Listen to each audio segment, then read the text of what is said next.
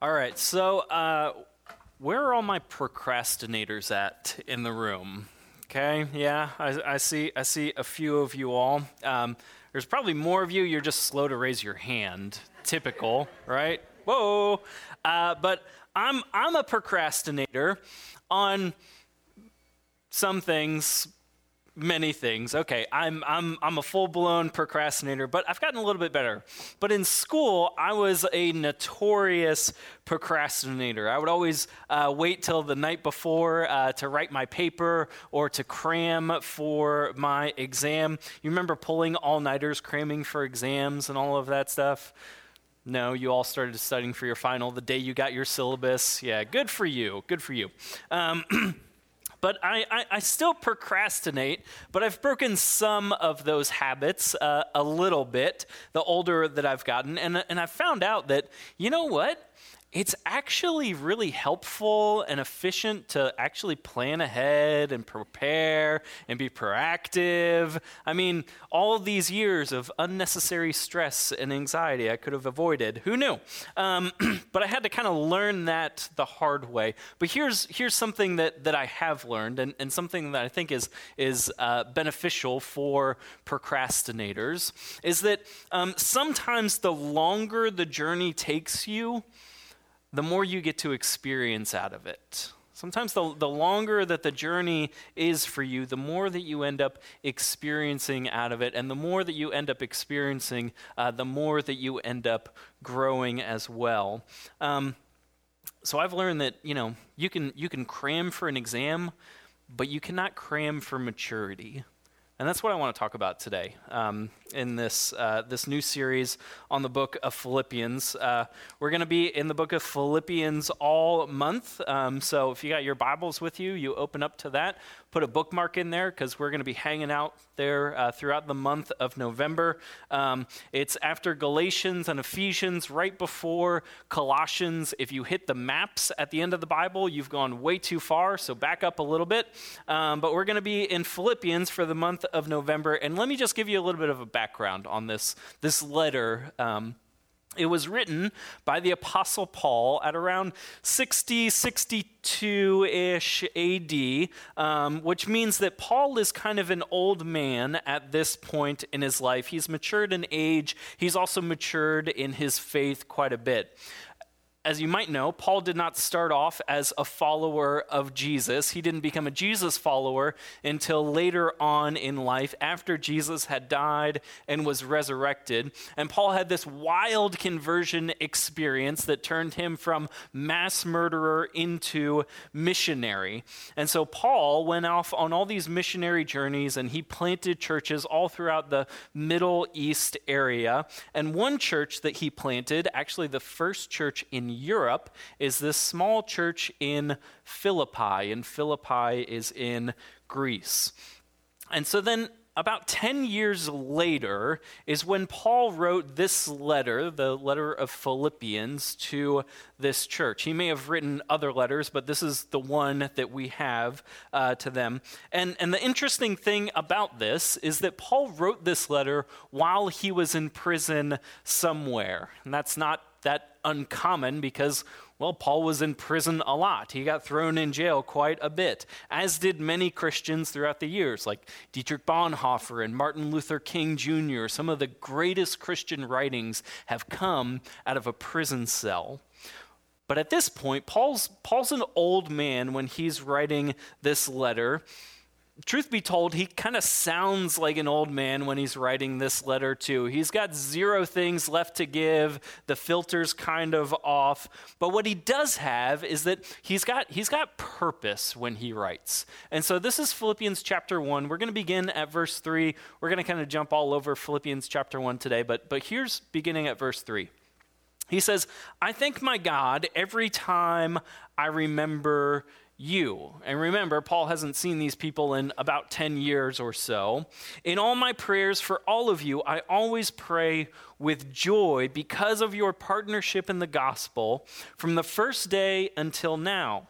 And being confident of this, that he, God, who began a good work in you, will carry it on to completion until the day of Christ Jesus. Okay, let's just pause right there. Everybody say pause with me. Ready? Pause. All right, good. So, Paul says, God began a good work in you, and God is going to carry it on until completion, which means, Paul's saying, when you became a Christian, or even before you became a Christian, God was doing something within you. God, God was working in your life, even in a way that, that you may not understand, you couldn't even imagine, but God has begun to do something in you, but you're not done yet. God's, God's not, not through with you yet. You're, you haven't arrived. You're not there quite yet. Remember when I said that, that you can cram for an exam, but you cannot cram for maturity? That oftentimes the thing that we procrastinate the most is our Christian maturity and our Christian faith. That, that what happens is when, when we get in a bind, we have this mindset that we think, ah, God, just, just fix it. God, just, just make it better. Jesus, just, just fix it. But Jesus' invitation has always been follow. Follow me. It's about a journey. You know, we want to say, God, just snap your fingers, fix it now, fix it now, fix it now. But Jesus says, no, follow. And there's a world of difference between fix it now, Jesus, and hearing him whisper to you, come follow me. And so Paul tells these early Christians in Philippi that God is, is maturing them, that God is taking them on a journey. And he's saying this because he's trying to teach them that, look, Christianity is not a quick fix type of faith. It, it's not behavior modification. Christianity is not just do good, just be good. No. Paul says is this Christian faith, this, this following Jesus thing, it's about having our minds and our hearts renewed. It's this inside out kind of faith that, that God does something within us that eventually, hopefully, comes out of us in goodness. That's maturity. And so Paul says, we are all on this journey until we get to that complete state. And so, what does that actually look like? Well, I'm so glad that you asked. Let's unpause and go there. So, on the count of three, everybody say unpause with me. One, two, three, unpause. Okay, let's jump down to verse, uh, verse 9 here. Paul says this, and he kind of goes on with this prayer. He says, And this is my prayer for you, Philippians, that your love may abound more and more in knowledge and depth of insight. When was the last time that you prayed for your love to abound more and more? It's kind of an interesting and maybe even an odd thing to say that, that, that my love would abound more and more. Essentially, I, I think what it means is, is that, that our hearts would kind of grow nearer, more like the heart of God. That the things that, that make God's heart sing with joy, would also make our hearts sing with joy. And the things that break God's heart would also break our own hearts. And, and ultimately, ultimately, that we would be able to see the world the way that God sees the world. That we would be able to see our family members and our friends and our coworkers and our neighbors, that, that we would be able to look at the world and look at others with the same eyes of Jesus. Eyes full of love and hope. I think that's what it means when we pray, God, may my love abound more and more. He goes on, so that, so that you may be able to discern what is best and may be pure and blameless for the day of Christ, filled with the fruit of righteousness that comes through Jesus Christ to the glory and praise of God. Paul's prayer is that by becoming better lovers of people, we actually become pure and blameless. That, that if it was that your only prayer was, God, help me to grow in love like you, if, if that was your only prayer, God, help me to grow in love like you, and that would be enough because love co- covers a multitude of sins. And so he goes on, he kind of closes that opening prayer, and then let's jump down to verse 12, and this is where I really want to kind of focus us in today. He says, Now I want you to know, brothers and sisters, that what has happened to me has actually served to advance the gospel. And what has happened to Paul is that Paul got thrown in prison, okay? But he says, But God's actually using this to advance the gospel. He says, as a result, as a result, it has become clear throughout the whole palace guard and to everyone else that I am in chains. He doesn't stop there. We all know that he's in chains, but it's become apparent to everyone else that I am in chains for Christ. And because of my chains, most of the brothers and sisters have become confident in the Lord and dare all the more to proclaim the gospel without fear. You see, what, what makes this letter so unique is that it's written from a prison cell, and yet it's the happiest book in the entire Bible.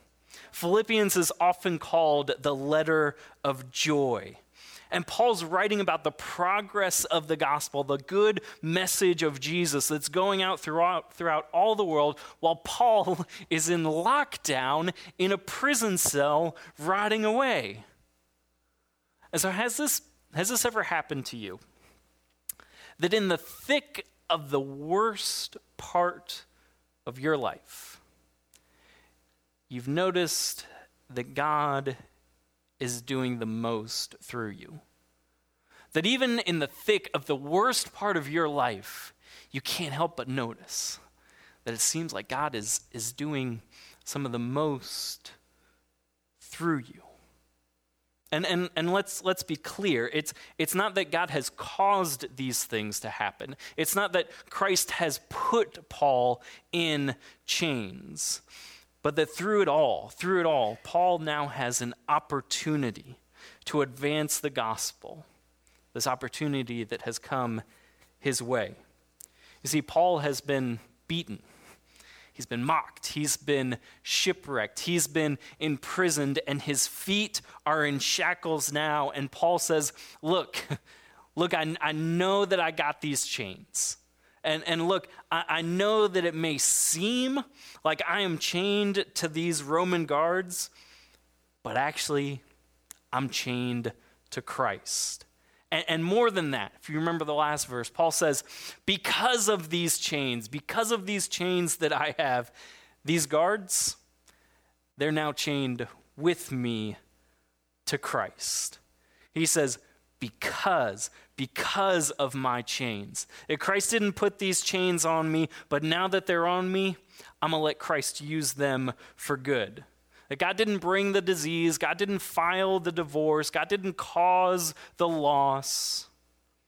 But because of that, because of that, God can use that as an example of grace that God can force good out of the worst that we go through in life. God can make joy out of a life that seems full of lemons. God can make some good come from some of it. See, listen up. This is, this is the part I, I don't want you to miss. Is that you can either let your chains break you, or you can let your joy break your chains. You can either let your chains break you and break your joy, or you can let your joy break your chains.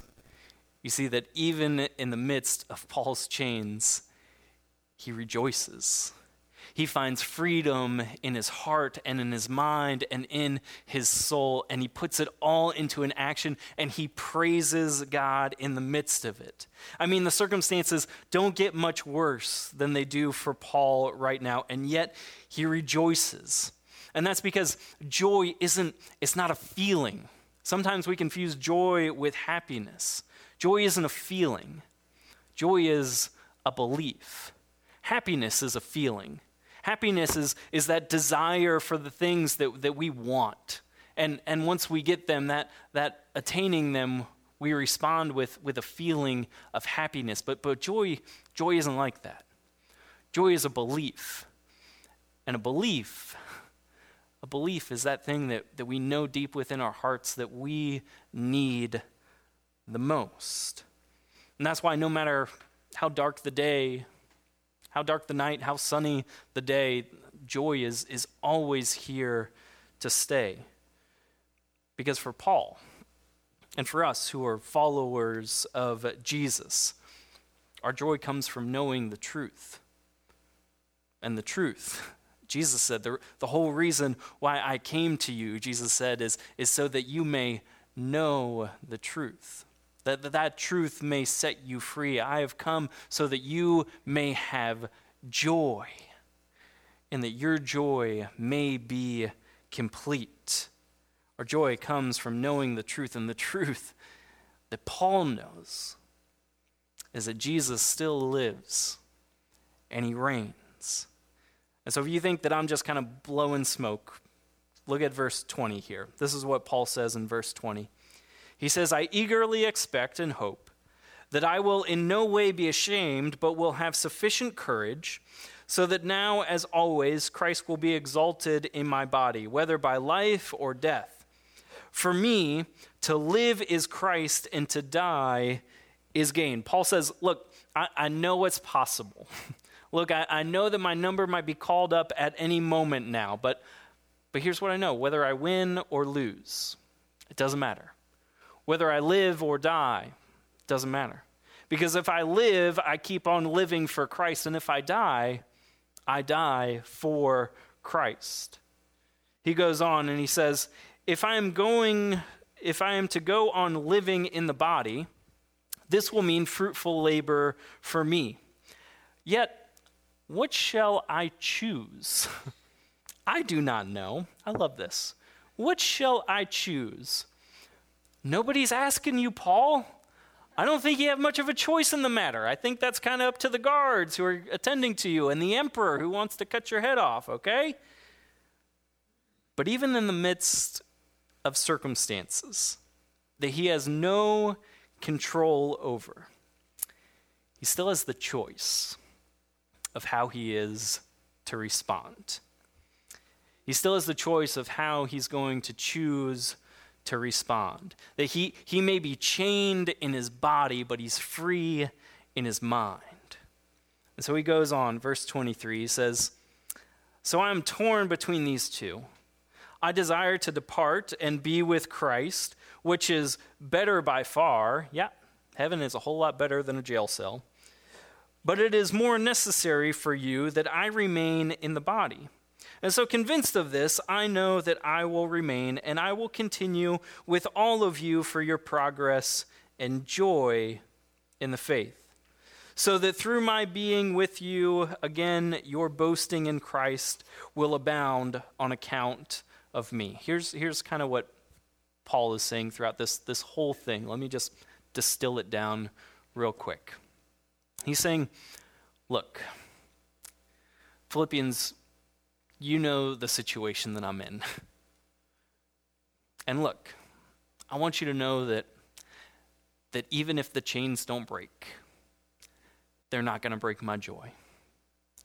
That even if the chains don't break, I'm still going to use these chains. And even if God doesn't remove these chains, I'm going to ask God to use them. That's making joy out of a life full of lemons. That, that even if the struggle is still there, even if the pain is still there, even if the loss is still felt, even, even if it doesn't just go away, like everyone has said to me that it will just go away, even if, even if none of that stuff gets removed, I'm not going to wear these chains in vain because I've found a love that will not let me go and I'm not chained to the circumstances in my life. I am chained to Christ, Paul says. And that brings me joy. Because for me, for me to live, no matter the circumstance, for me to live is Christ. And even if my life is full of lemons, even if I'm in chains and they're not going anywhere, then God, I'm going to ask you God, I'm going to ask you, will you continue on that good work that you began in me? Because I believe in a joy that seeks me through the pain. I trace the rainbow through the rain, through all the trials, all the hurt, all the pain, all the heartache, in the midst of a life full of lemons. I know that that promise is not in vain. That promise of joy. And I know that these chains, these circumstances are not in vain. God, would you make your joy complete in me? God, I believe. But help my unbelief. God, help me to hold on to joy. And so, Lord,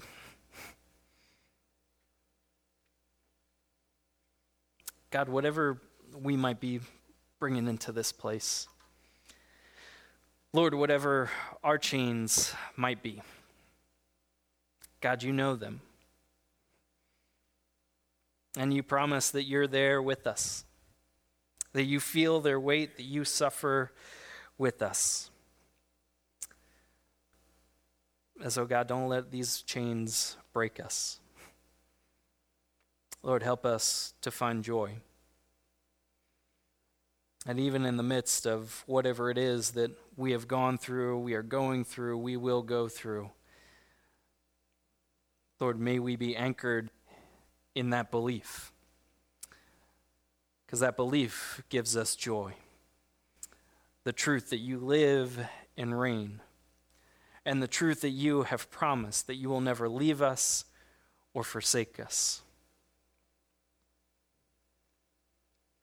God, may that be enough. May that be enough. Pray this in Jesus' name.